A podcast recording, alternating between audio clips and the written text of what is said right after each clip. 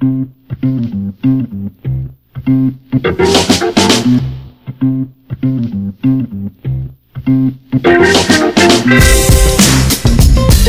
to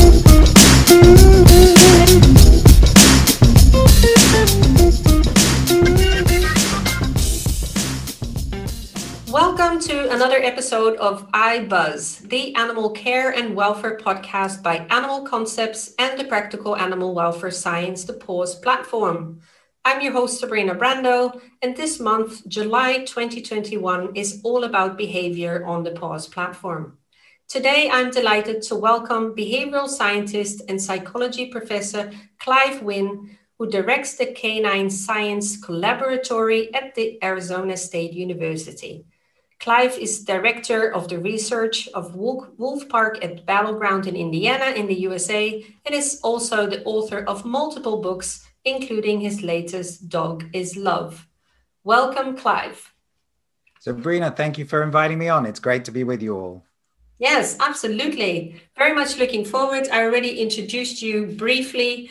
Lots of wonderful work you're doing, but perhaps you could do a short introduction to yourself and uh, perhaps how you you know, became a student at the universities in London and also in Edinburgh.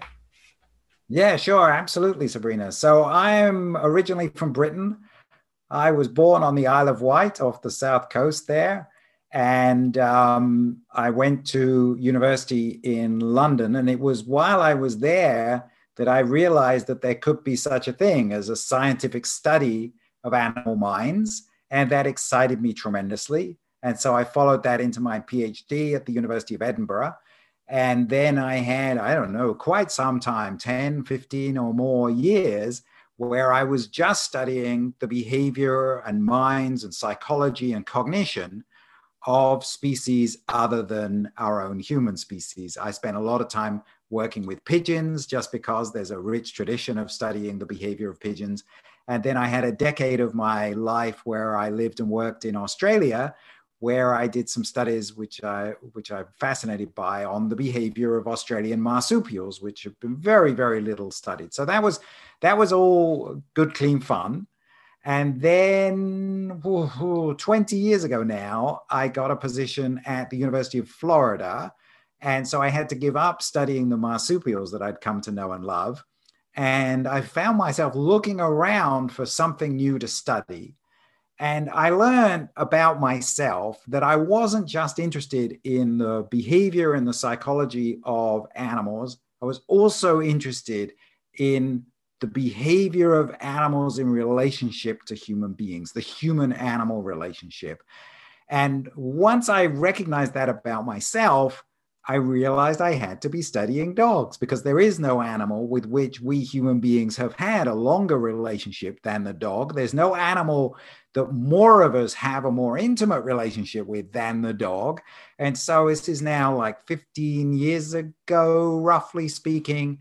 I started studying the behavior of dogs in human society and also putting the behavior of dogs into the context of the behavior of their wild relatives of which the wolf is the most important because all of our dogs are descended from wolves. And so that's sort of the story, Sabrina, of how I got to be who I now am. And when I when I tell people the story of my whole kind of professional um, journey, what strikes me about it now is that I'm in the right place now it's just a bit of a shame that it took me such a long time to figure out what would be the ideal thing for me to be studying.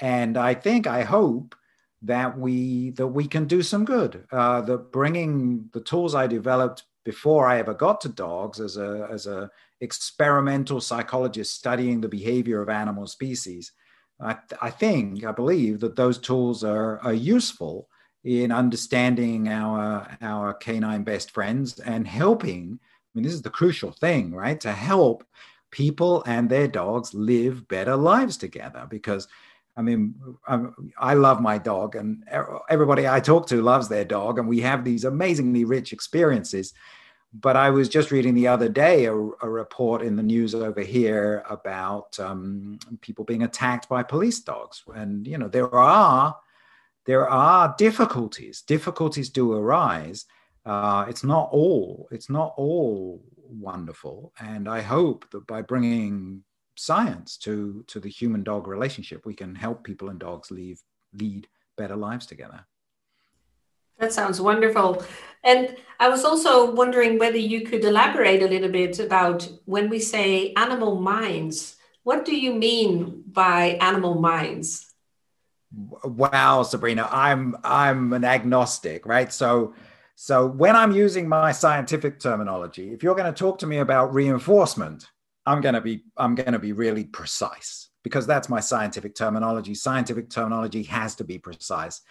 But some of the time I'm using everyday language. And so when I talk about love, I mean, we can certainly talk about, I do mean something when I say love, and I do mean something when I say minds, but I don't mind that these terms are vague terms and have a considerable range of applicability. To me, the mind of an animal, the mind of a human being, is a shorthand way of saying everything this being does, every way that their brain processes, that they perceive, that they reason, that they remember. You put all of that together, and I'll call that the animal mind.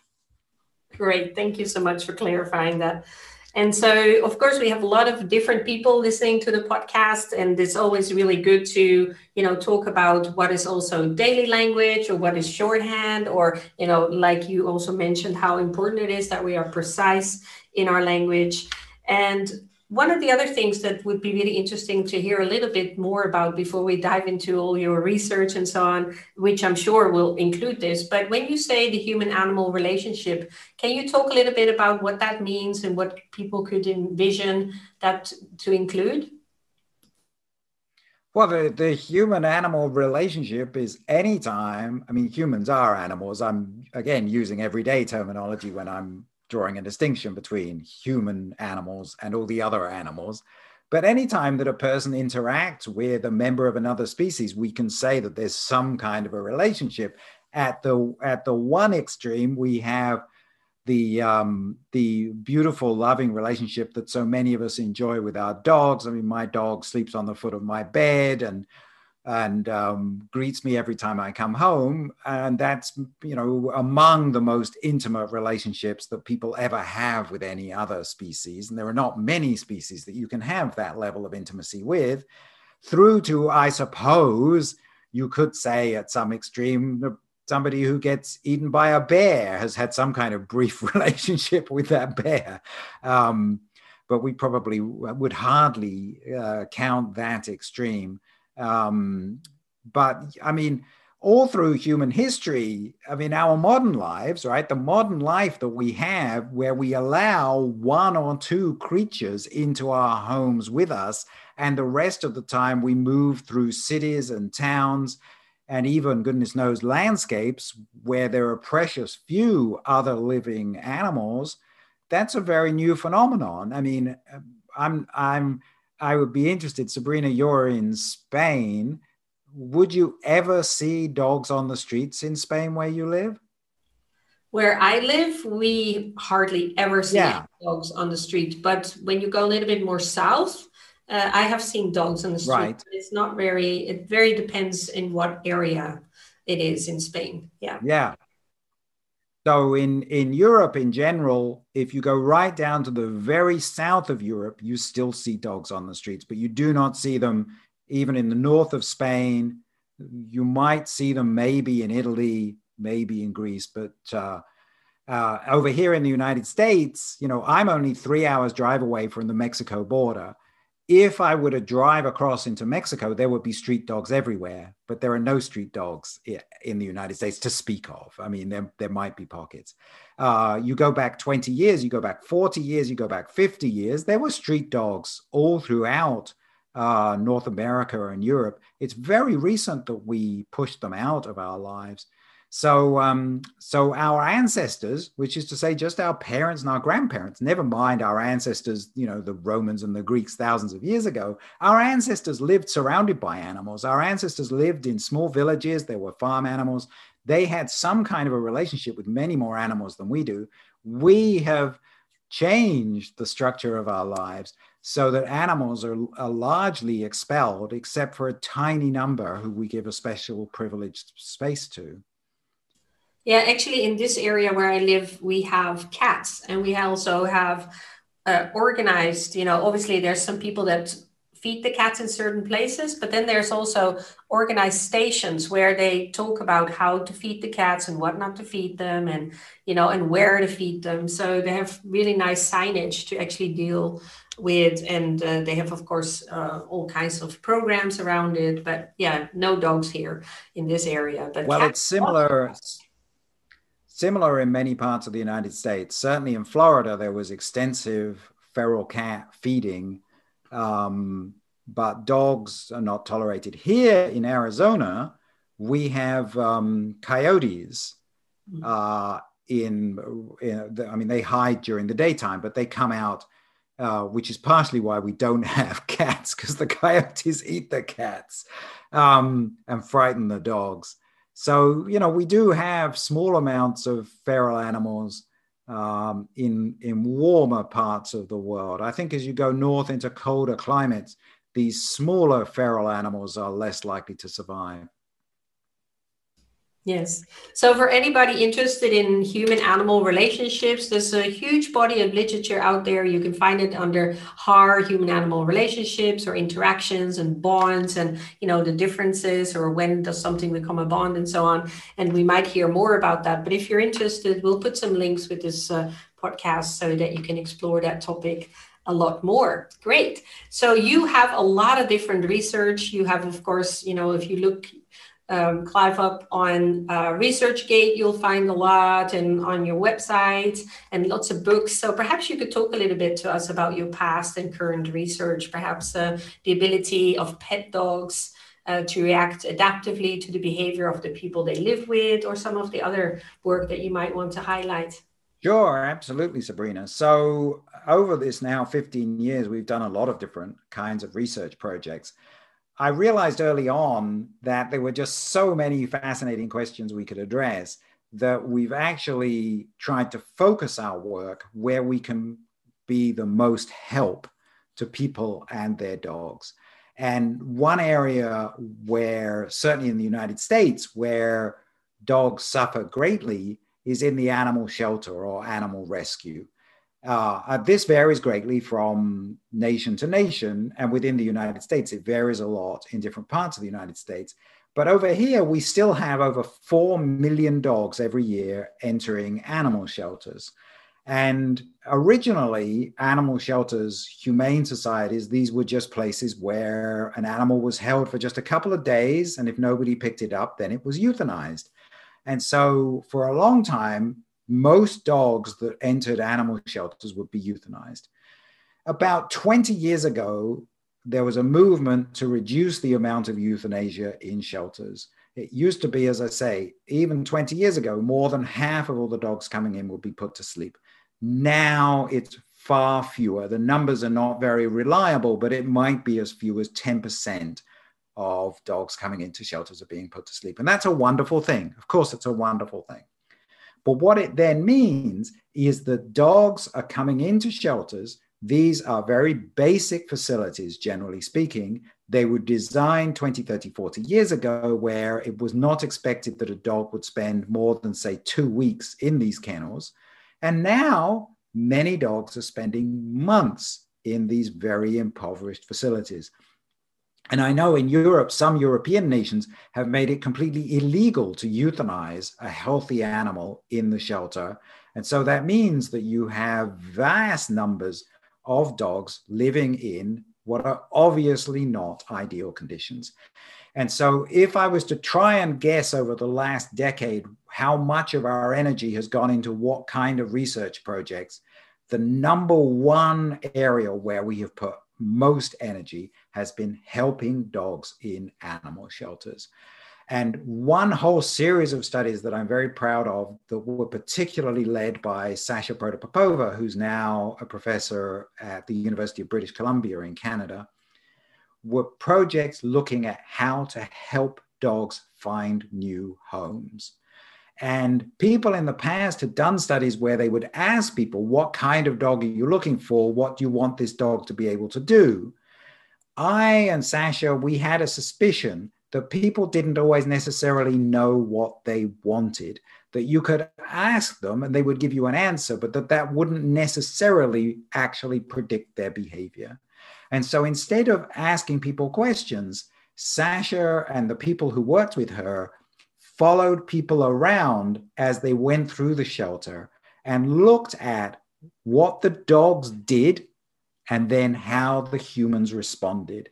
That is to say, did the humans adopt this dog or did they ignore this dog?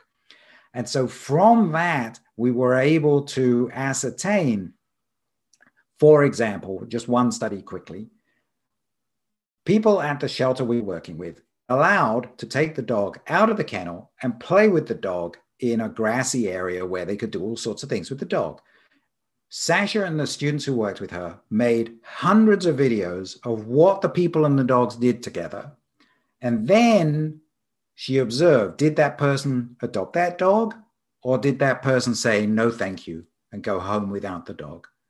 And so now we go through those videos minute by minute by minute making a note of every single thing that the dog does. Does the dog poop does the dog bark? Does the dog run? Does the dog wag his tail? All the many many different things that a dog might do. And we can look at of all these many things the dog can do, which of them have any impact on the adopter's decision, the potential adopter's decision to adopt or go home without the dog? The list of things the dog could do, I forget exactly how long it was, but it was at least 50 different things that a dog might do because the dog's free. You know, the dog's not on a leash, the dog's outside, the dog could do anything. But it turned out that of all the many things the dog might do, only two of them had any appreciable impact on this potential adopter's decision to adopt or not. And those two things were simply when the human says, Play with me, doggy. If you're the dog and you want to be adopted, you better play. You have to respond positively to the play invitation. And that's kind of a little bit demanding because the play invitation can take many different forms. Some people throw a tennis ball and expect the dog to bring it back. Some people pick up a piece of rope or something and expect the dog to tug on the other end of it. There are a few different things a human might do. But that decision to play or not to play had a massive impact.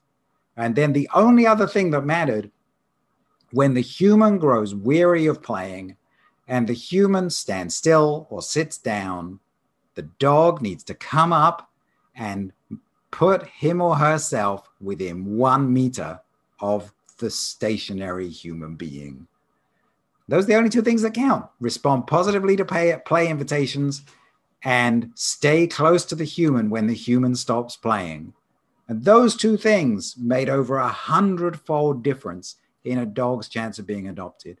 And so, conceptually, very, very simple heck of a lot of work, but conceptually very simple and with a really important outcome because now we know whatever people might say about what they think they're looking for, those two things are the things that really make the difference. So that's just one little example from a lot of different studies that we've done, which I'm, I'm very proud of. And I, I'm especially proud of pointing out that this is basic science, right?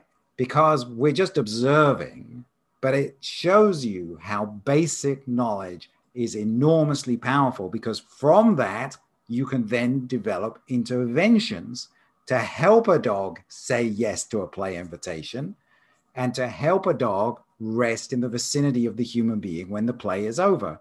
You, but to a lot of researchers, a lot of people in the field, they want to jump in with interventions, having not done the basic research to figure out what would really make a difference. And Sasha did go on and has developed interventions and can show that those really do make a difference. That is super cool. Yeah. As you're telling the story and the outcomes, I'm like, whoa, that's so cool. These are some interventions you can actually do with the dogs. Like, what are, because often, especially, you know, as you say, what can we do to actually help these animals that often have to stay yeah. for so long. Uh, and uh, where are you going to then put the valuable time and money and you know the limited resources so yeah it's such a great example of how basic research which really you know it's it almost makes it sound not important right basic research but it's super important you show yeah well we, yeah we're we're always finding that when we're looking to get financial support for our work people are forever wanting. I mean, over here in the United States, there are plenty of charities that support interventions. And I'm always saying to them, why do you give millions to interventions when you don't know whether these interventions work? And uh, it's much more difficult to get people to support the basic science without which interventions are really just, you know, jabbing in the dark. Um, yes, absolutely. Yeah. It's like um, some of the funding for perhaps uh, support, like buying a car or something else for an NGO or so. People don't think that's really quite, you know, or the overheads or something. People don't think that's quite sexy or cool. so it mm-hmm. has to contribute to something else, right? And so, yeah, I guess there's so many examples of where we, we have to kind of look at the system. How do we make basic research? interesting to people that they go, oh yeah, we definitely need to do that, or get them to understand. Yeah, well, this is so important because then the money really goes to the things that are going to be meaningful, um, especially you know in right. these cases. Yeah, that's wonderful.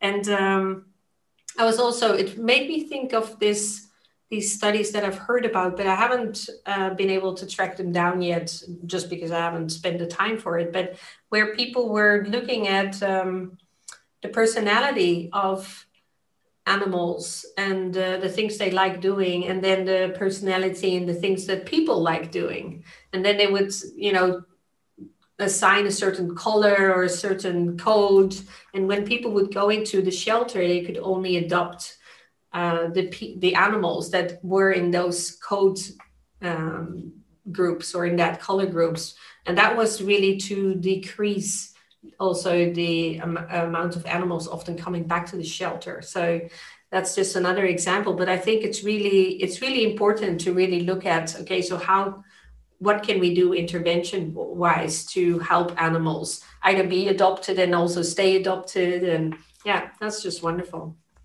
yeah so yeah perhaps, yeah perhaps you you know and i think your approach with regards to so where can we make a real difference? You know, where can we really help and how can we do that? That is such an important a really important message that I hope will just is echoing through this podcast and for and for sure for me because I do find that um, sometimes in in science or in wanting to know things, it's for some people or some organization, it's only about just wanting to know it rather than necessarily doing anything with that information or why do we want to know that and how can we make a difference? So that is something that really resonates uh, with me. So i'm really glad that you are sharing this and that you are um, you know doing all this work together with all your collaborators. And yeah uh, well i wouldn't i would yeah. Go ahead yeah.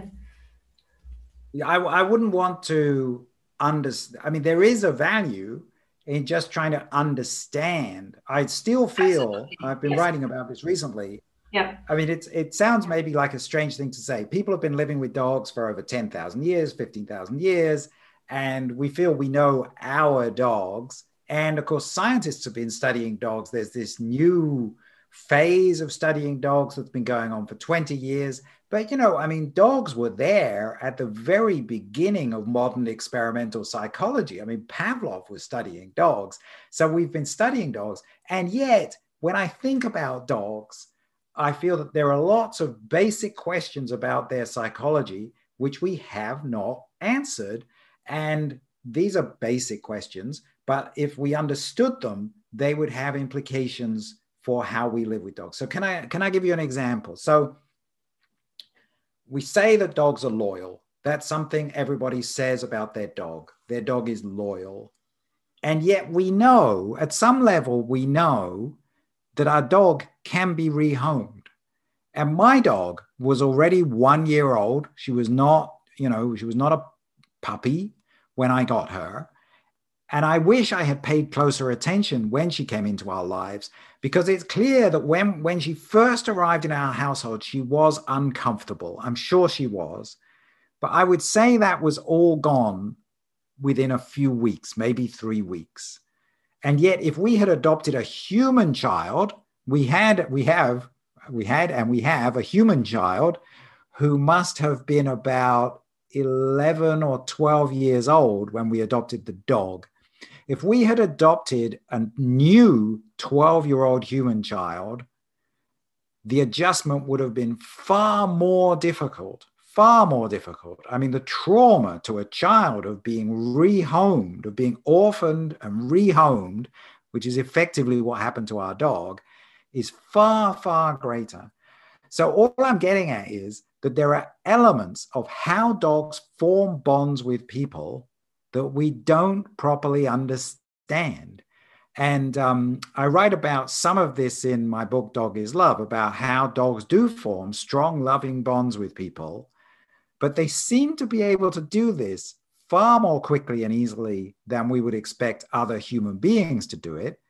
And we also know rather little about how dogs live who are not pets. I mean, there are dogs, we were just talking about this before we started. There are dogs living free in the south of Europe, in the east of Europe. There are dogs living free in Mexico and all of the parts of North and South America that are Mexico and anywhere further south. The majority of dogs on the world's surface are not pets, right? There could be something like 1 billion dogs on the surface of this planet. And of that 1 billion, what, two or 300 million might be pets. And that leaves 700 million dogs who are not pets, who live in some kind of some kind of an existence somewhere near people, possibly with some sort of a relationship to certain people who they see every day, but primarily they're living among their own kind. And we know so little about the social relationships of dogs living with other dogs, not living with people as pets, but living with other dogs in streets, in towns, in forests, in whatever.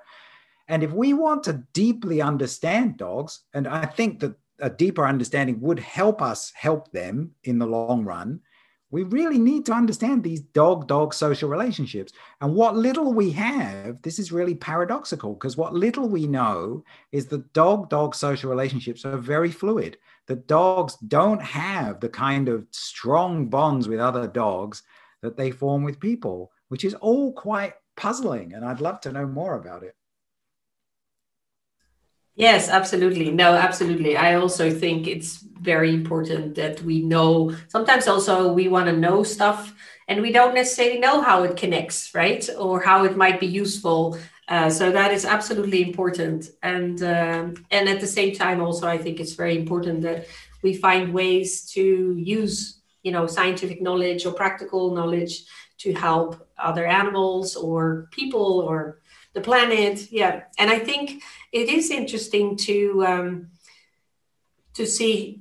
You know, I am not a dog person, so every time people go, even though I've trained animals all my life, and then people go, "Oh, can you train my dog?" and I'm like, "Well, I could to a certain extent, but I it's probably better for you to connect with a dog trainer who knows a lot more about dog behavior because of course when we say dog it's pretty much like saying primates you know there's so many different um, and i'm sure not all dogs are all the same and um, in the way that they react or communicate in their body language and so on right and right. Um, yeah so i think it's it's really interesting to learn a little bit more. You talked about human animal relationships, and it seems that dogs having more fluid bonds. And then there's, of course, these very famous stories of dogs with very strong bonds to their to their people, I guess we say, uh, that either you know travel for a long time to get back home, uh, or stay in a place where they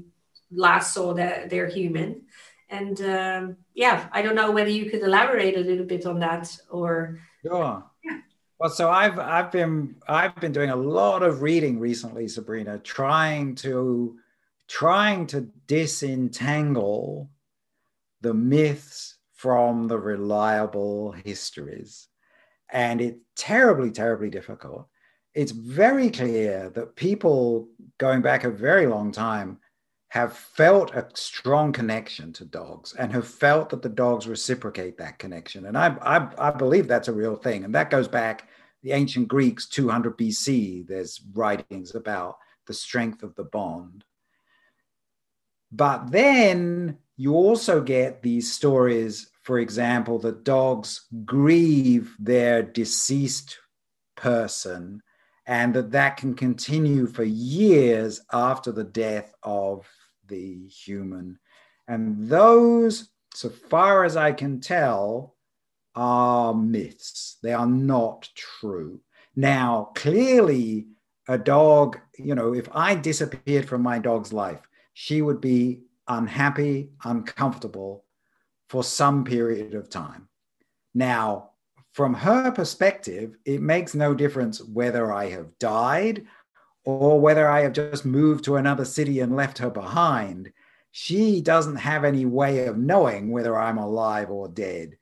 Um, all that all that occurs is that she has a strong connection and then the person she's connected to disappears and that clearly distresses dogs just like it distresses us the stories, the famous stories of dogs who kept going back to the grave, or that one in Japan where the dog kept going back to the railway station.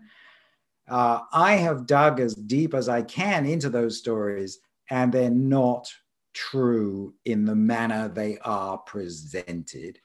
So they both the the two best known ones that I know of is the the dog in Japan whose master died in the 1930s, and Greyfriars Bobby, whose master died in the 19th century in Scotland.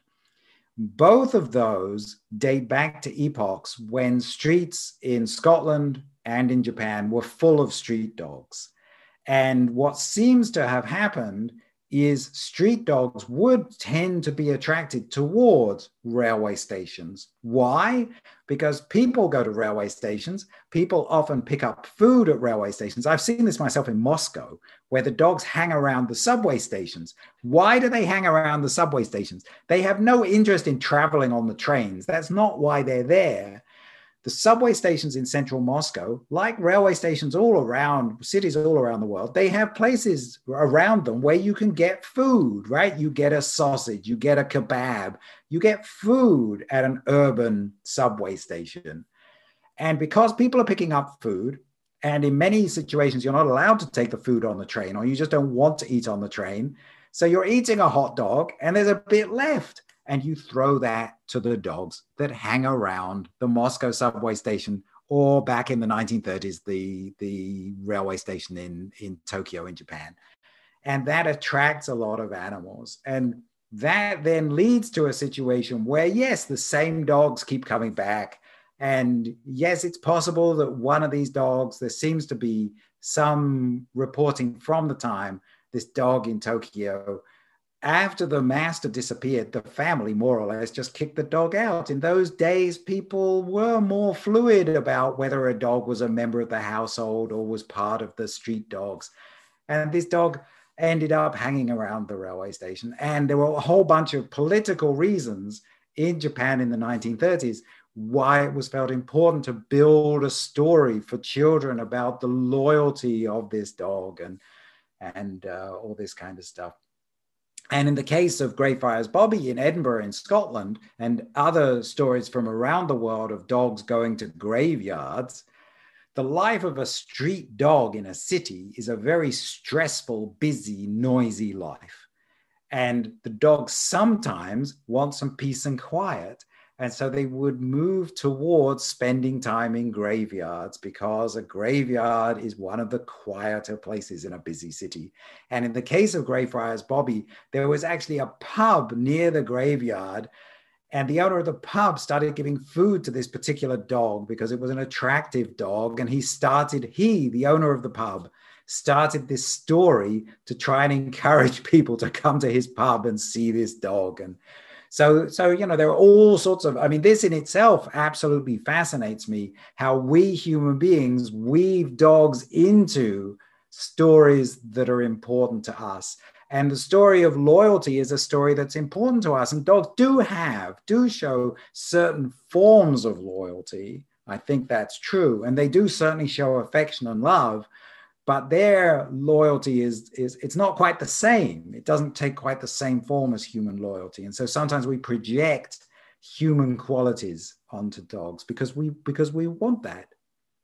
Yes, absolutely. And even if you ask between different peoples you would have different answers what loyalty means to them and what it is and yeah and uh, so we'll have to put up a spoiler alert uh, for this section people might be like what but uh, no but of course um, yeah there and and i think it also goes back to our you know when we care for animals or we want the best for animals we want to consider that part right you talked about the minds of animals and the emotional uh, lives of animals uh, also um, is important. We want to kind of put consideration also towards that, like what does that mean for them if you know this happens or that happens, or yeah. and, and of course we know the stories of people coming back after be, having been gone and dogs you know getting very excited. But also i know from the zoo community you know people have cared for an animal for a long time and that animal maybe for a breeding program or something else moved somewhere. And they sometimes go visit right the animals they loved and uh, love, still love. And they um, and there's you know recognition and there's excitement about hey you know um, so and that's really yeah. So obviously, like you say, the weaving of stories, but also our attachment and our wanting to understand um, and what does that mean for animals. So yeah, that's that must be fascinating. Yeah. Well, let, let me let me just say that I do believe that our dogs do love us. I mean, that is the theme of my yes. book, "Dog Is yeah, Love: Why and How Your Dog Loves You." Yes, they do love us, and it and it does. Our our presence does mean a lot to them, and we've shown that in our own studies of many people in different forms of different ways have shown that there is a real emotional bond. And our dogs do suffer when they are parted from us if if that has to happen. But i think that it's it's worth being aware that dogs can and do move on. And so if a dog has to be rehomed that that is a thing that if it has to happen is not a total tragedy. As i said already with a child this is an amazingly grievously difficult thing for a child. For a dog, it's it's sad, but it's something a dog can move on from. And if a dog, you know, loses their human for whatever reason, death or or whatever, and you have some responsibility to help that dog, then get on with the with the work of rehoming that dog and giving that dog an opportunity to enjoy the next phase of life. And yeah, if that person came back, Charles Darwin, right? Charles Darwin went round the world uh, and it took, what did it take? Three or four years. Uh, five years. Okay. It took five years. I mean, it was a slow business. It was the only period of Darwin's life where he did not have a dog with him, but he was on a boat called the Beagle, strangely enough. Um, and he came back home and he described how his dog recognized him after five years, uh, which is a, a wonderful thing, a wonderful thing. And yet, a dog can move on, can get on with life with with new humans if if treated well and so on. Yes, absolutely. And we're going to hear a lot more about you know your book, uh, Dog is Love, and uh, and I think you know that's another important part also to kind of look at in what ways do we speak about? You talked already about precision and about language and in what ways can it help us you know talk about what might dogs experience? And also you mentioned a lot of the things that we don't necessarily know so that kind of erring on the side of caution right? That you say like okay so how can we help dogs get another um, home or enjoy the next phase of the life and at the same time you know continuing of course to study and uh, and maybe that's the the beauty or sometimes the difficult part also of scientific inquiry is also that we you know have to go oh wait a second now we know something else and we ha- may have to change the way that we do things or have our interventions and and who knows what else we'll discover about dog and their minds and everything else. So uh, perhaps we could go um, talk a little bit about the differences and similarities in learning and interactions and behaviors uh, that you did for your research on dogs and wolves. Sure absolutely. So so when uh, when we started studying dogs and how they respond to people uh, there'd been a recent revival of interest in studying dogs, and this was particularly driven by Brian Hare, who's now a professor at Duke University in North Carolina, and Adam Miklosi, who's a professor in Budapest, Hungary. And those two had been working independently and had come to the same conclusion. And that conclusion was that dogs have exceptional forms of cognition, exceptional ways of learning about people. The dogs are so successful living with people because they have special ways of understanding people. And they they and a whole bunch of other people did a series of studies looking at how, dogs understand what people are doing. And there are a lot of different ways that this was tested, but there's one very simple way which has been used most commonly. So let's just talk about that and that is the ability of a dog to follow a human gesture. If you point at something, in all likelihood, your, your dog, not your God, but your dog will go and investigate the thing that you are pointing at. And this uh, was known before, but it was especially revived as a point of interest in the late 1990s. And it seemed to be so interesting because it did not appear that any other animals could do this. Brian Hare had access to chimpanzees and other great apes. Those are our humans' closest surviving relatives on the planet. They're relatively closely related to humans. Dogs, of course, are not particularly closely related to, to humans. Dogs are carnivores, right? Humans are primates. They're not especially closely related. And so it was kind of surprising that dogs appeared to be able to do something that chimpanzees could not do. And then both Brian Hare and Adam Miklosi tested hand reared wolves for their ability to follow human pointing gestures. And they both reported independently of each other that the wolves they tested would not, could not go where a human pointed. Now, when I first heard about this, I thought this was absolutely fascinating, wonderful discoveries. And I thought it seemed plausible. I was not, uh, people don't believe me now because of how this played out, but I was not at the time particularly skeptical about this finding. And then I got an email out of the blue from Wolf Park in Indiana. Now, Wolf Park have been hand rearing wolves since 1974. So they're really very, very good at it. And they were contacting me because they'd also heard about these findings from Budapest and from Brian Hare in North Carolina, and they didn't believe them. And the staff out at Wolf Park, I mean, they spend their days interacting with these wolves that they have known since the wolves were tiny little pups. They hand rear them and they interact with them every day. And then almost all of them have dogs that they go home to in the evening. So you will hardly ever meet anybody who has a more nuanced understanding of what wolves are like or can be like if they're hand reared and what dogs are like than these staff out at Wolf Park in Indiana. And they didn't believe what they were hearing was in the scientific literature, but they're not scientists themselves. And so they reached out to me and asked me, was I interested in coming up to Wolf Park and putting their wolves through these tests? And so I went out there with Monique Udell, who's now a professor at Oregon State University. And I have to say, the weekend, the long weekend we spent out there was one of the most exciting moments in my whole scientific life. Because, as I say, I didn't go with the skepticism which people now assume I must have had.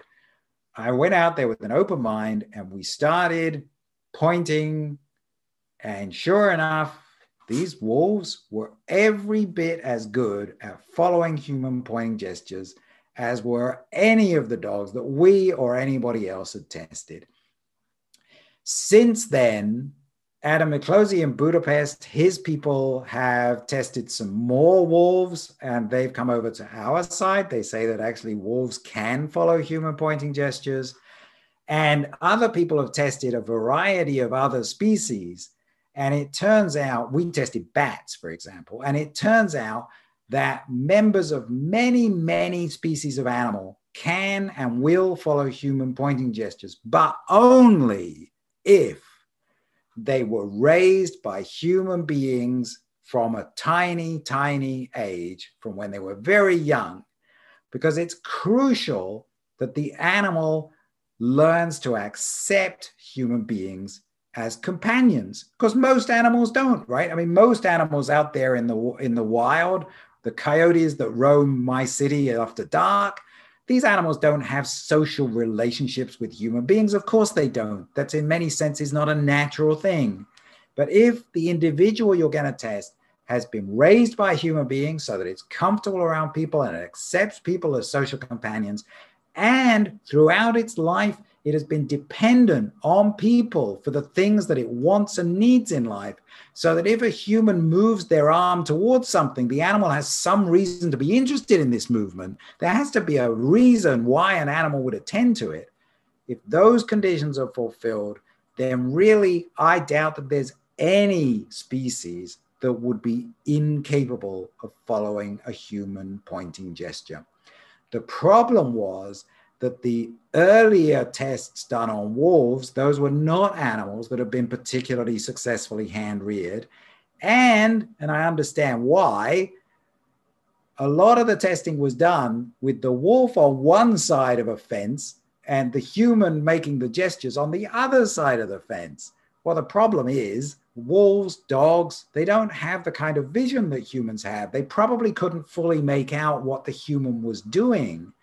So um, so that that's that has been the biggest uh, sort of contribution that I feel I've made and the people who work with me have made to understanding how dogs and wolves learn about their cognition. And our contribution is to say that the fundamental processes of learning and cognition that go on in dogs and wolves and other animals are basically the same. You get different outcomes just because different individuals have different experiences of life. If you were to find a dog that had never been near human beings, and although most dogs are not pets, most dogs do grow up near human beings. But if you found one, and I believe they there are some on the outskirts of Moscow, in the forests in Italy, in other parts of the world, if you found one of those dogs and tried to see if it would follow your pointing gesture, it wouldn't know what you were doing. It would run away from you. It wouldn't be interested. And meanwhile, you can have the wildest of animals, but if it was captured when it was young and it was raised by human beings and it depends on what people are doing for the things that matter to it, well, then it will follow what people are doing. So, so yeah, so so my big take home on the learning side is that the processes of learning are amazingly similar across many different animals you get different outcomes because different individuals have different experiences of life. Yes, and it reminds me of, you know, as you're talking about gestures, you know, some of the studies indeed, like with primates or with other animals, but also gestures just between the peoples of the earth, right? If you are not growing up in, say, my mother is from Italy, my dad is from the Netherlands, so, you know, Dutch people not being accustomed to, you know, the, the Italian gesturing is also, you know, the some some point uh, some gestures, I guess maybe as facial expressions are perhaps universal that everybody kind of understands. But some of them, of course, you also have to learn. So I guess oh, I don't know about uh, actually now that I'm saying it, I'm not sure are there are the gestures uh, universal to a certain extent as some of the facial expressions or most of the facial expressions are or um, so i believe well, all i know about now but all i know about hand gestures i think that a big hand gesture is pretty and these are we are talking about whole arm plus hand gestures i believe those are universal what differs is uh, whether it's is finger gesturing and in some cultures finger gesturing is rude, it's impolite. Yes. yes. And I, I only know this because if you go to Disney World, the staff are careful to make full hand gestures because that does not offend anybody. Whereas growing up in England, a simple pointing gesture would seem more natural. But I understand now that that is considered rude in, in some cultures. Dogs will follow whole arm hand gestures. They also follow foot gestures, which surprises some people because people are not, they don't think of themselves as using their foot to point very much. But I believe the dogs pick up these gestures because the movement leads to a consequence that the animal is interested in. And so if you kick a ball for your dog, that kicking movement indicates to the dog where the ball you're kicking will go to. And so the dog attends to that movement of your leg without you necessarily being aware that that's what's going to happen. Yes, absolutely. And you know, even if you're like coming in the house with two shopping bags, right? You you might still kind of play with your dog uh, kicking a yes. ball or something else. Yes, yeah, yes. absolutely. Um, one of the other things that I just wanted to backtrack before we go into your books about the human animal relationship. You talked already about play and how play seems to be so important to people. And can you talk a little bit to humans as social enrichment uh, for captive canines? Oh, well, so so it's clear that our dogs and potentially other canine species like wolves, um, well, can and do form social relationships with us. And so our interactions with them naturally form social enrichment for them. I mean, that's very obviously true with dogs who so easily form social relationships with people. Uh, it's also true of wild canine species like wolves, potentially coyotes, uh, jackals, whatever you care to name. It's more difficult to get them to socially bond with people but if they meet people early enough in life, they will form those social bonds. And once you have a social bond, my guess, and it is just a guess because I don't really know how we would study this, but my guess would be that an animal like a dog or potentially a wolf just sees you as a social companion doesn't actually have a way of categorizing your species identity. Doesn't say, oh, this is Sabrina, she's my human friend, and this is Fido, he's my dog friend. I think to an animal, these are all just friends. And it's true that Sabrina can do things that Fido can't, and vice versa. But I don't think, as I say, you can't really know, but I don't think that animals actually categorize their friends as belonging to different species. We don't know for sure, but I don't think so. I think they just categorize their friends as this is Sabrina, she knows where the food is kept, and this is Fido, I can sniff his butt and he can sniff mine, right? I mean that that sort of that sort of thing. I think that's probably how it works. And the implication of that is that human beings can form, can offer social enrichment to animals. I mean, certainly we see with our dogs that uh, dogs are lonely and unhappy if they are left completely alone for extended periods of time, but they are happy and not lonely if they have human beings to keep them company. So, so I think that's pretty clear that humans can be social enrichment. There can be, in other words, cross species social enrichment. And um, I, I know of at least one zoo, the San Diego Zoo in San Diego, California, where they have put dogs in with other with zoo animals in order to provide social enrichment. I don't. I think a big cat. I forget. Yeah, with cheetahs. The cheetah, yeah, with yeah. at least with the cheetahs, maybe with others. And my main concern there would be the safety of the dog, um, because a cheetah could do a dog a great deal of harm. Um, uh, but if there is acceptance, then I think it's a it's a great thing. Yes, yeah, they're they're larger larger dogs, and they also do that from like when the cheetahs are small and they learn they orient on the dog, and if the dog is calm and and you know radiating safety, than the cheetah also, and these cheetahs are then used in various outreach and interactive programs. And so yeah. yeah that's how that that bonding. And i think you know you've talked a lot about play and and social enrichment and but of course you also have talked a little bit about you know some of the the suboptimal welfare that dogs might experience. And could you talk a little bit about the deployment of uh, applied behavior analysis techniques to like what sorts of problems have you encountered and how have you been able to solve uh, some of these or all of them? Yeah. Oh absolutely. So so when i was um, at the university of florida i had a number of colleagues who are leaders in applied behavior analysis which i actually didn't know very much about before then and so this is a whole set of techniques that rely entirely on positive reinforcement on rewards to change the behavior primarily of people who have severe abiding behavioral problems, like, say, autistic people, for example. And um, these techniques have been developed over the last 50 years, and they're tremendously successful. I mean, they're really the number one tool for dealing with a number of, of human behavioral problems. But they'd hardly ever been deployed on animal behavioral problems. And so my, my PhD students at the time had the opportunity to take classes in applied behavior analysis. And they started taking these classes. And from that, they started educating me and starting saying, well, Clive, well, why don't we do this with dogs who have behavioral problems? And um, so, one example, another example of Sasha Protopopova's research, a major behavioral problem that people have with their dogs, which seems especially difficult to deal with, is dogs who bark when they're left alone.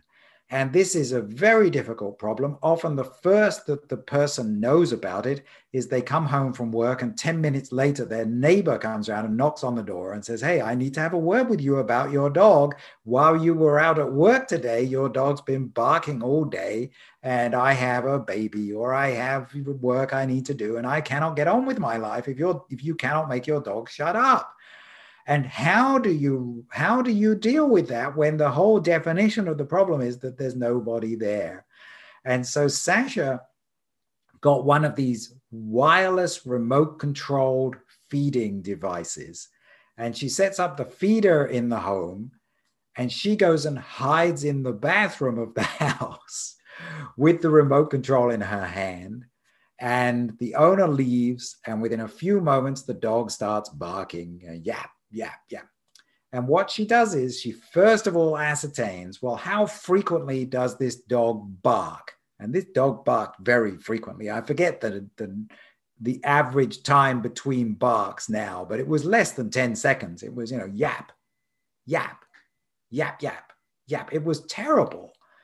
And so, having ascertained what the average interval between barks was, Sasha then set up with a timer to give the dog food, a little piece of food, if it would just keep quiet for 80% of the average interval. So if, if, if the interval had been 10 seconds, if it would just be quiet for eight seconds, she would give it a treat. Quiet for eight seconds, give it a treat. And so she did this, and it begins to work. And so then she extends the interval from eight seconds I forget now how she extended it, but she goes up and makes it longer and longer and longer until she has a dog that is willing to remain silent for a whole five minutes at a time and then a whole 10 minutes at a time. Now, I have to confess, as a practical matter, this is far too labor intensive. I mean, Sasha was hiding in that bathroom for hours on end, but you know, the technology has evolved. I now have a remote control feeder which can automatically detect when my dog is barking. So we haven't done this yet, but clearly the technology exists that the machine could be doing all of this on its own. And then it doesn't need to bother us that it takes many hours of time for the dog to be trained because the machine is doing the training. They are now manufacturing machines that can train your dog for you. So that's that's one little example. That's that's called differential reinforcement of alternative behaviors where we don't actually care what the alternative is so long as it doesn't involve barking. Um, uh, I don't know. Can I think? I'm not sure. I can think of another example off the top of my head right now. Um, That's okay. There's just so many. Like, yeah, I'm sure people would be like, okay uh, what about you know my cat scratching you know my my furniture or the dog you know chewing up the furniture or yeah there's all these shame photos of course of people with their companion animals on the internet like i ate you know the couch yes. or I, yes i destroyed the plants or yeah but uh, yeah that is uh, that is really wonderful and like like you said, you, like how can then the technologies help us? Because yeah, most of us cannot sit in the bathroom or anywhere else. Yeah. But uh, yeah, those technologies are really great. And I saw another one some time ago where the owner and the dog could call each other, like it could they could physically see each other on the screen. And I was like, wow, you know, like it reminded me of like uh, what would happen there. Like you get your dog to call you all day long because they're like seen by human right? Uh, but uh, yeah there's certainly a lot of different you know evolutions of of technology use. And so yeah. No the technology is is going to help us particularly of this uh, i'm not sure i have heard of the technology where the dog can see you and you can see the dog I don't know. I wonder what proportion of dogs would be able to relate to that. I'm pretty certain my own dog would not. I, don't, I doubt it very much. And in any case, I don't, I mean, that's amusing and there's nothing wrong with having amusement, but I, I don't view it as having that much practical application. What's wonderful about remote control feeding devices, automatic feeding devices, is that they enable to use positive reinforcement it's it's easy and natural and understandable that if an animal has an undesirable behavior people reach for punishment. But if we can it's far better to find routes to improving behavior that work on positive reinforcement. And these automated feeders remote control feeders they can they can be a great tool for that sort of thing. Absolutely yes. There's certainly lots of you know we just said technology or i said technology and the of course, there's a lot of technology out there that is not based on positive reinforcement, also for dogs, but also for other animals. Uh, to make them stop barking or you know doing the things that we don't want them to do and yeah. the other thing of course that uh, and you know for zoo animals but also for companion animals farm animals for everybody really we want to move to positive reinforcement methods um, as much as possible and Absolutely.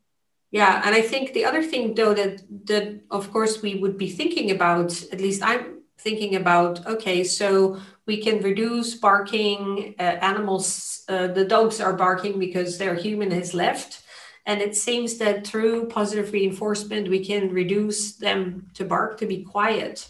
And so it also kind of throws up the question okay so they are why what is the origin of the barking and so if it's a social um, you know, we don't see each other, but it can be reduced by food. Uh, I think that's a really interesting, you know, how does that happen then, right? It becomes, it, it transitions from a social into something else, it seems.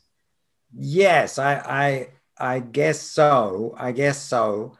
I mean, I would, I would, um, I would, I would say, I mean, when we have particular behavioral problems, to go in with the applied behavior analysis techniques, which I think of as like scalpels. Uh, they, they go after a particular problem and they slice the particular problem. It's maybe not the best analogy because I don't want to think of slicing sounds painful. It shouldn't be painful, but you see what I mean. It's it's a mechanistic approach. It's a, it's a specific targeted approach. But let's also back up. And yes, let's ask why is the dog barking? Uh, we could ask that in terms of behavioral systems. What is the behavioral system that's being engaged? And I think clearly there's anxiety. I think barking is in other species, barking and sounds like barking would be called mobbing calls, which is to say that they are alarm sounds that an animal makes to try and bring the group together to take on a threat. Now, in the case of a dog who's home alone, there isn't really, I mean, we know that there isn't a threat, but the dog's perception of the situation is that it's frightening to be left alone in a situation where you're you're puny. What could you do if something happened? If there was an attack, you're on your own, you're defenseless, more or less. And I would take another step back and I would ask, well, what is a good life for a dog? And uh, one of the things I feel very strongly is, you know, I love dogs. I love my dog, and and I relish having her in my life. I mean, I don't feel lonely when she's with me, and I think it's reciprocated that way. But we bring these highly social beings into our lives. I think dogs are exceptionally social. In my scientific writing, I call them hyper social because I think they're more social than many other animals. We bring them into our lives precisely because of that. But then, too often, too many of us leave our dogs alone for unconscionable periods of time. Now, I understand that in Sweden, there's a, a regulation that says you must not leave your dog home alone for more than four hours at a stretch. Now, I don't know of any research that's looked at whether it should be four hours, not three hours, not five hours. But I think four hours is a good rule of thumb. I think people should think about how you you wouldn't, you shouldn't leave this animal, this beautifully social animal, alone in solitary confinement for the whole day. You know, this has been one of the small silver linings of the pandemic that our dogs have had us around them all through the past year and a bit. And I hope that as life goes back to normal, that people stop and think about their dogs and think about structuring a life for their dog that does not involve, you know, 8, 10, 12 hours of solitude. I, I mean, my dog would go crazy. I think I would probably go crazy if I couldn't watch TV or read a book or something. Um, it, it's it's not good. It's not good. Now, I know I'm very privileged. I work from home a great deal, and I know a lot of people are not so lucky, and they simply have to go into the office, and that that does take many hours.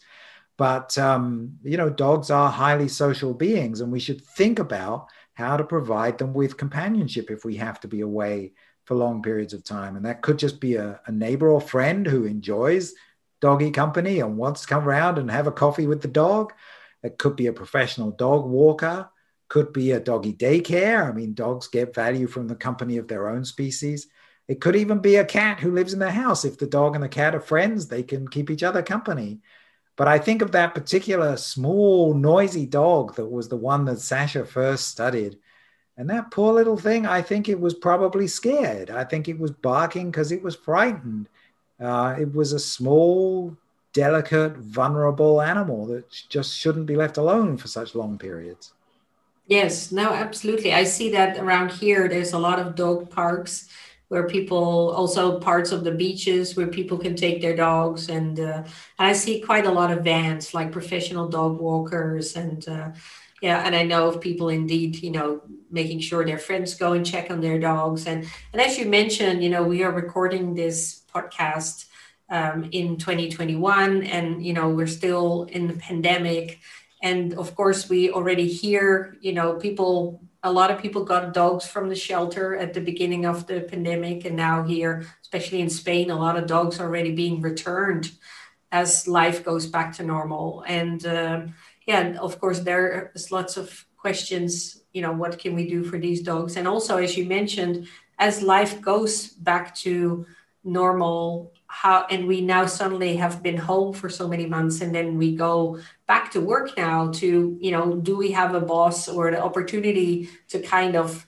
you know approximate it or is it going to be from one day to another and yeah can we anticipate or prevent some of what those animals yeah. dogs might experience or your cat or anybody else who was used to you yeah. around right right well you raise a very good point sabrina and i think that people who have not yet gone back to old working practices, now would be the time to start gentling your dog into an awareness that you may leave, but that you will come back. And that's, I've been going into my office once a week, and so that my dog and my cat and my wife and child can learn that I do sometimes, I do sometimes go somewhere else, but hey, it's okay. I will come back. You know, we we can give ourselves these baby steps and and and our dogs too yes absolutely so there we you know came up of course with some questions and talking points and i'm sure you know we could do four other podcasts and uh, we have been uh, in this podcast for quite a while. But of course, we, you know, as we are coming to the end of it, we of course want to hear uh, something about your your books. So perhaps you could talk a little bit about uh, Dog is Love and perhaps any other of the other books that you want to share. Sure. So, so um, Monique Udell and I just finished, well, I suppose six months ago, nine months ago, finished the third edition of Animal Cognition, which is it's a university textbook, uh, but it could be interesting to anyone who's interested in in animal cognition, in the minds of animals. It's entirely a scientific book. It entirely relies on scientific publications, uh, but but we we worked hard to write it in a style that people could understand, and um, I don't get a lot of fan mail for my textbook, but I don't think textbooks expect a lot of fan mail, and I do get a tiny bit of fan mail for the textbook. So I think I think uh, we're doing something right there, and it covers every every species that's been studied. You know, from ants to elephants and everything in between. Um, and it covers every aspect of animal cognition how animals learn how they reason how they remember how they perceive the world which is something i think people fail to grasp that each species doesn't just think and reason in their own way but they actually perceive the world quite differently. I mean talking again of, of dogs most people know that dogs have much more sensitive noses than we do. But i often get asked questions about dog vision um, and uh, I've had people ask me whether dogs see in black and white, which is definitely not the case. Their vision is not as precise as ours, not as acute as ours. Uh, and they are, in human terms, they are red green colorblind. So if you're going to throw a ball for your dog in the grass, don't throw a red ball um, throw a yellow ball or a blue ball, but not a red or obviously a green ball because the dog, poor dog, won't be able to find it. Um, so anyway, so that's animal cognition. There's not a lot to be said about that. And then Dog is Love, Why and How Your Dog Loves You is a book that I wrote for for everyone, for everyone who loves dogs or or has ever thought about what dogs feel about us. It answers the question, does your dog really love you? And I am convinced that the answer is yes, that our dogs really do feel a strong emotional attachment to their human beings. And that in fact, that is their secret superpower. So I said before when you were asking me about how dogs uh, learn compared to wolves, and I said that our research couldn't find any difference in how dogs and wolves learn, that they are both equally ready to follow human gestures, for example. So I don't think that the secret of dog success lies in anything to do with their cognition or their intelligence. And I know this is where I can cause a little bit of offense because some people do think they have a smart dog. And I know there are individual dogs that are smart. But as a species, I don't think there's anything special about the intelligence of dogs. What is special about dogs is this amazingly ebullient and extroverted and and just out there drive to form strong emotional bonds with members of other species. We see it primarily directed towards us. And in the history and the evolution of dogs, it is about them forming relationships with us. But the way it's programmed in them, it's not, it's not like a dog is born and goes, Oh, I need to find some people to love. A dog is born just with a very outgoing nature. And if a dog, a puppy, is put with you name it, that puppy will grow up into a dog who wants to have emotional bonds with that thing that it met when it was a puppy. As I say, we primarily see it directed towards us the majority of dogs grow up near people and seek out people for strong emotional bonds. But if you put your puppy in the goat barn, and I visited some goat ranchers here in the north of Arizona who have these dogs who love goats. And this is one of the oldest jobs that dogs have done for people is that they have guarded our livestock. How do you motivate your dog to guard the goats, to guard the sheep, to guard the horses. You just put the puppies in the barn with the goats, the sheep, or the horses, and the puppy grows up into a dog who loves those animals. And um, that I am convinced is their secret superpower. Not so secret, really. I mean, most people know this at some level, but some people, like my mother, used to say, "Oh, it's not really love; it's just the British expression cupboard love," meaning meaning love to get some food, right?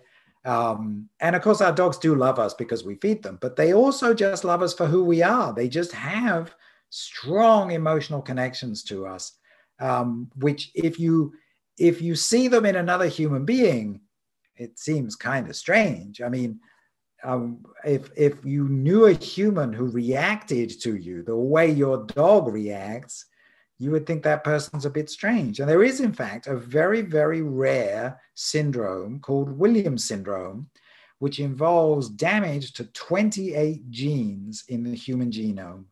And people with that syndrome behave, you know, a little bit like dogs. One of the features of the syndrome. It's called in the in the medical literature, it's called extreme gregariousness, but it's just an amazingly outgoing and trusting nature. And we actually did research showing that when you compare the genomes of dogs and wolves, there's evidence of mutations in three of those 28 genes that are involved in Williams syndrome. So I think we've actually uncovered some of the genetic portion of the puzzle of what makes dogs so amazingly loving and friendly and outgoing.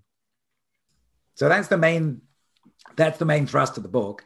And then in the book, I explore all the different kinds of science, you know, my own behavioral science, but also neuroscience and hormonal studies and all the different kinds of science that contribute to understanding what makes it possible for dogs to be such loving beings. Wonderful. We'll make sure to link to both these books because, of course, you know, it could be somebody, you know, listening at home who has a dog, uh, but of course, also people interested in science or learning more about cognition. So that's absolutely wonderful. And you mentioned, right. of course, the importance of science, of knowing, of, you know, precise language, of you know, of course, also using the science to be of service, to help. And perhaps at the end of this podcast, you could elaborate a little bit on what are some of the future directions that you see that are important where research is done or what you still would like to do. Oh, absolutely. Well, so on the practical side, on actually helping dogs, as I said, we've done a lot of work over the years with animal shelters. And we're still in the middle of the moment of a big project helping animal shelters to institute fostering. That is to say, getting their dogs into the community. Okay, these are not permanent homes. These are just foster homes. These are people who are willing to take the dog, maybe just for a weekend, but maybe for many months until it's adopted. And we've already demonstrated that this is greatly advantageous to the dogs. We know that shelter living is very stressful, very negative for dogs. Even a weekend in somebody's home, dog a bounce, the dog is happier, healthier. It's altogether a very positive thing. So we're working to help shelters help dogs get out into the community. And this, in my mind, is part of moving away from sheltering altogether. So, throughout the Western world, we've had a century and a half of animal sheltering. Shelter 1.0 was we brought the dogs in, we gave them a few days, maybe a couple of weeks. If nobody picked them up, we euthanized them. That was sheltering 1.0. Sheltering 2.0 is what we have right now, where the animals come into the shelter if it's a decent shelter, the chances are that dog will never be euthanized. It will either be adopted, which is obviously the preferred outcome, or it will live for weeks, months, maybe even years in these kennels. I don't think that that's a satisfactory situation. I want us to move to sheltering 3.0, and sheltering 3.0 is the end of sheltering as we understand it a shelter becomes a community animal resource center. And it becomes a place where if you're having trouble with your animal, you can go there and they can provide you, they can guide you towards the kinds of help that you need. Many shelters already offer subsidized veterinary care, but let's move beyond just veterinary care. Let's look at behavioral care. Let's look at helping you if if you feel I'm going to have to give this dog up because my neighbor cannot cope with how the dog barks when I'm out all day, go to this community animal resource center and they will guide you. They will provide you with some tips how to help the dog not bark so much, changes to your lifestyle, maybe apply behavior analysis techniques, guide you to help your dog stay in your home. Or if you have no alternative, you're going to have to go into hospital for something for a couple of weeks and there's simply nobody you know who can take that dog in for you while you're while you're incapacitated this Shelter 3.0, this community resource center, maybe could take the dog for those few weeks. Maybe could foster the dog to a family for those few weeks so that when you're ready, you can come back and you can take the dog back. So that's that's part of a sort of a vision I have on the on the applied side. But then on the basic science side, I want to know better what do dogs really think of us? what really happens when a dog joins a human family or when a dog is forced to leave a human family. What kind of distress does the dog experience? How long does that distress last? Um, and part of that would be um, more studies on how dogs live among dogs, which we simply have almost no information about. And surely, how dogs live with others of their own species is foundational knowledge that we need to have. It's quite bizarre for me, as somebody who studied other animals before I came to dogs, before I came to studying pet animals. It's quite bizarre that our understanding of how dogs live with dogs is so very limited. And I, I feel we desperately need that. So there's still plenty to do. Still plenty to do. You're not retiring anytime soon. I can hear that. No, so no. it will definitely need you back on another podcast because we didn't cover a lot of them, but we did cover a lot. So, and of course, we always ask our podcasters if they have an animal story to share a, a joyful story, their own dog, or anything else. You already mentioned how amazing your trip was um, up in, in Indiana. But uh, perhaps you have, in conclusion for this podcast, another animal story to share with us. Oh, Sabrina, that's difficult because I just have so many. I have to quickly think where where to narrow things Okay, can I just tell you a story of something I just read last week, which just amazes me to yes. the to the end? No, absolutely. Like. So people tell stories about dogs, and the stories we tell about dogs reflect partially what dogs are like, and partially how we understand dogs. And so last week I was reading about Saint Guinefort. Saint Guinefort was a greyhound. In 13th century France, there was a story of a dog who saved the life of a baby, but the Lord, whose dog and baby this were, was confused. And he initially thought that the dog had killed the baby. And so he killed the dog. He killed his greyhound, Guinefort. And then a moment later, he realizes he's made a terrible mistake and that actually the dog had saved the baby from being attacked by a snake. And so this Lord felt so bad about it that he buried the dog and built a shrine around the dog. And this shrine became the shrine of the holy Saint Guinefort, who was a dog. And for centuries afterwards, this was, did I already say this was in France? For centuries afterwards, the Catholic Church tried to wipe out this practice of worshiping a dog because it's clearly completely incompatible with the Catholic Church and all other branches of Christianity for that matter, you're not supposed to worship animals. And yet people continued worshiping this dog.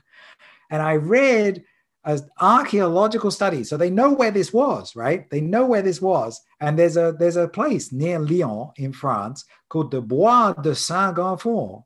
And at this location, there was an archaeological archaeological dig in the 1980s, and they found evidence. Children's shoes. I forgot to say, mothers would bring their sick children to Saint Guinefort to be blessed and to be healed. And they found in this archaeological dig, they found evidence of children's shoes, children's clothing, and small coins that have been tossed to, to the Holy Greyhound. And you know, they kept doing this all, not just all through the Middle Ages, they kept doing this until around 1920.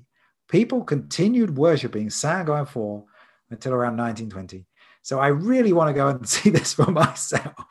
This is just, it's just wonderful. It's just wonderful that people, modern people, would give a dog, would believe this of a dog. And even though this is inconsistent and incompatible with their broader religious beliefs, it's just such a powerful thing. It's just such an amazing relationship that we have with these animals. I just love that so much. Yes, you absolutely radiate this. Of course, everybody listening to this, you can't see Clive, but he's been radiating uh, all through this podcast, talking about dogs and wolves and research. And yeah, that's just, and dog is love. I really, you know, I love that, that sentence, uh, that title is just such a strong title on so many levels. So thank you so much, Clive, for coming on. And I hope to connect with you soon again about, you know, all the wonderful work you do and also the collaborative work you do that you mentioned. So thanks so much for again for coming on to the podcast.